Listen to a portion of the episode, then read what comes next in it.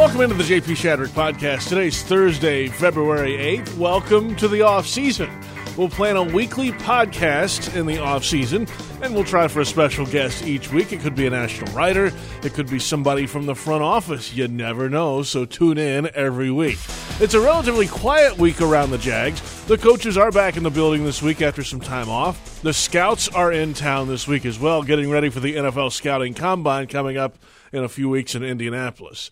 Coming up today, a visit with CBS Sports senior writer Will Brinson, including Super Bowl talk, and with a little over a month until the league year begins, a little Jags quarterback talk as well. It is the talk of the town, of course, and certainly the talk of the league as well. Do the Jags stand pat or get in the bidding for Kirk Cousins? We'll break it all down early with Will Brinson coming up. Will lives in Raleigh, North Carolina.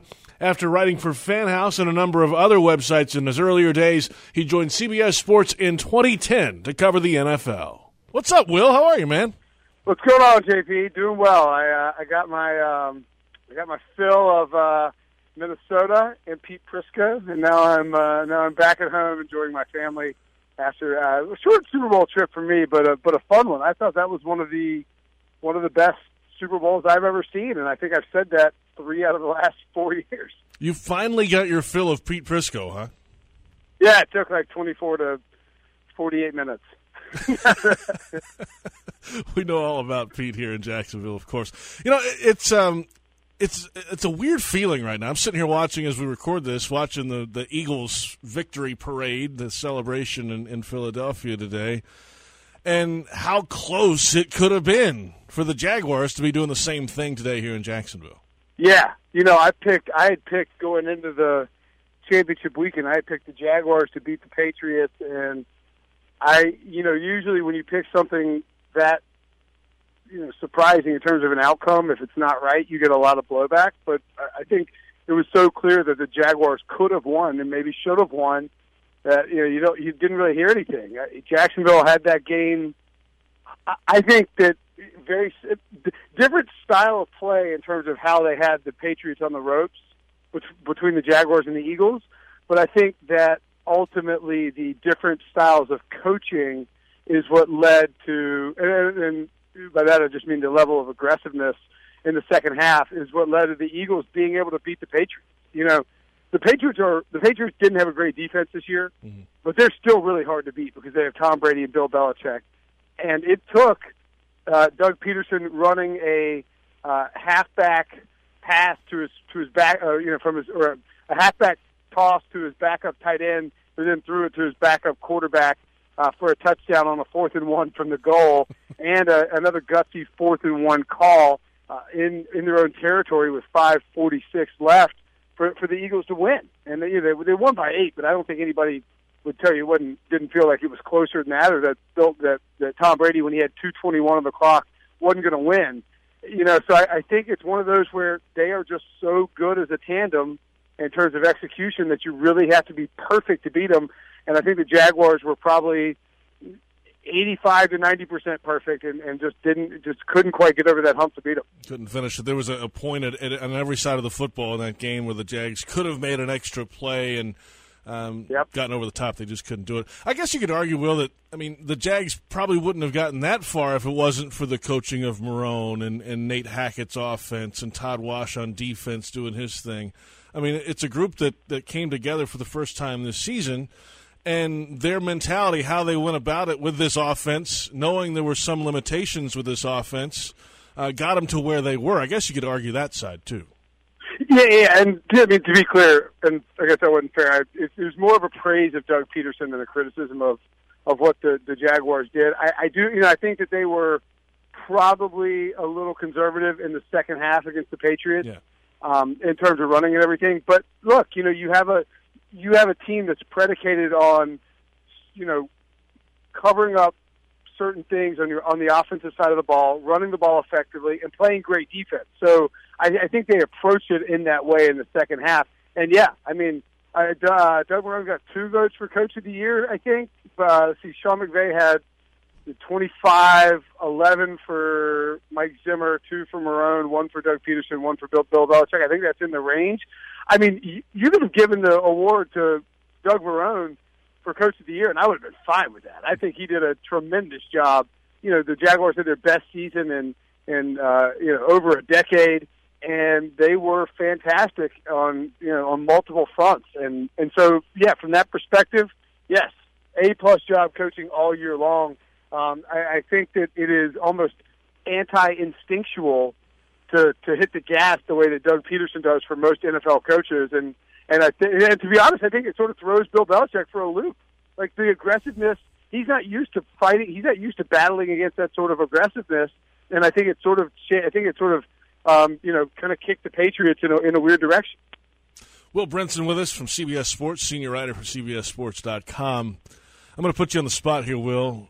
Blake Bortles or someone else next season? Well, I think it depends on who that someone else is. I I don't I don't believe the Jaguars will have an opportunity to draft a quarterback who can play for them right away. I mean, the four guys, the three guys. I, I don't think you want to start Lamar Jackson, and I don't think you want to start Josh Allen day one. Baker Mayfield, Josh Rosen, and Sam Darnold potentially could be starters um, out of the gate but I don't think those guys will be there when the Jags are drafting. So that that limits us to free agency. And since I firmly believe that Jimmy Garoppolo and Drew Brees will be signed by their current teams, Brees has made it clear he doesn't want to go anywhere. Garoppolo is going to get the franchise tag. Uh, that leaves Kirk Cousins.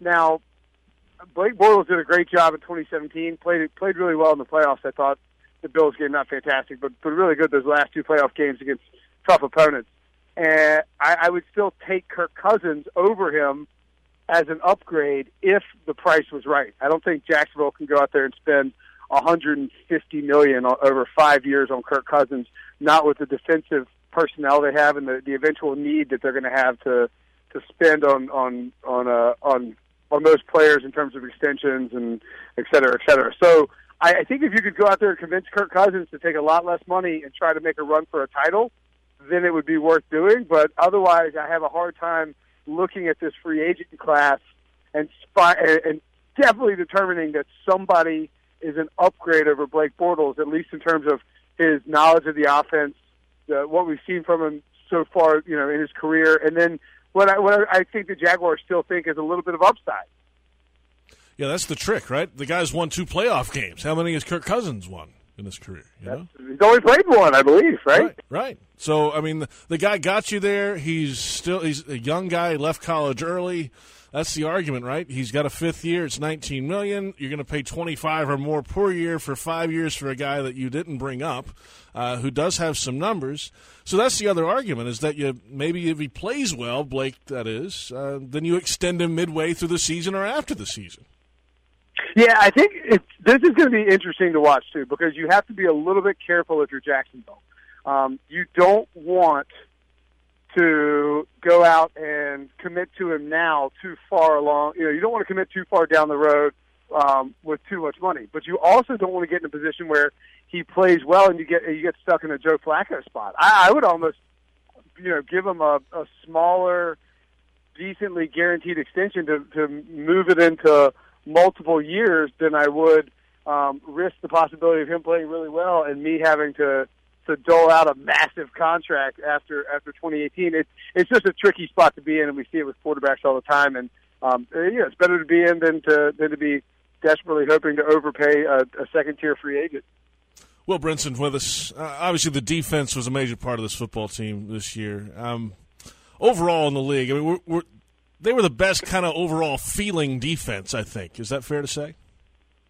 Yes, I think even if it wasn't, I think I think when you factor in the run defense, technically they probably weren't the um, best statistical defense. That's but right. I, I think if I think and and it's between Jacksonville and Minnesota.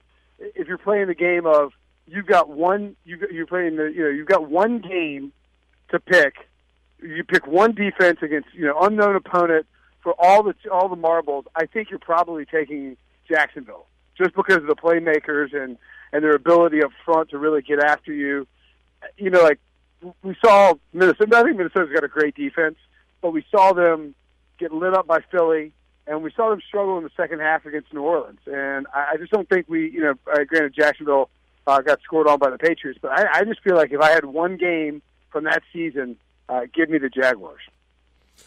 Will Brinson with a CBS Sports. Coming up, uh, we'll be in Indianapolis for the NFL Scouting Combine. I know you're there each and every year. I guess you'll be there again, right? Well, uh, unless yeah, I, my, my presumption is that I will be. I, I never like to go. I never like to look more than a week ahead in life. But but but, but my, yes, I, I'm planning on being there. Yeah, and and so the it's a weird spot for the Jags to be in. They're drafting 29th. They've had 10 straight years with a top 10 draft pick. I'm not really sure where to start here. Yeah, I, yeah, I'm with you. This is actually, I think, though, given that they have Bortles on the roster that they're probably planning on going with him in 2018. It's not a bad spot. It's not a bad draft to have that 29th pick. You know, I, I haven't dug into, and I don't think anybody's really, you know, gotten super deep on these on these prospects, this, you know, scouts aside. But um, I think it's going to be a, I think it's going to be a fairly deep class. I think there's a lot of, uh, def, you know, defensive talent and, you know, you start seeing early mock drafts and you're looking at a guy like Roquan Smith who's going to go into teams. Give, give me a break. Like that, that, that guy to me is a, is a, uh, is a, is a high level, is a high level player. And so I think there's also some offensive linemen out there that could make this an interesting draft for, an interesting draft for Jacksonville. Um, but not the worst draft in the world, I don't think, to be picking, uh, to be picking that low.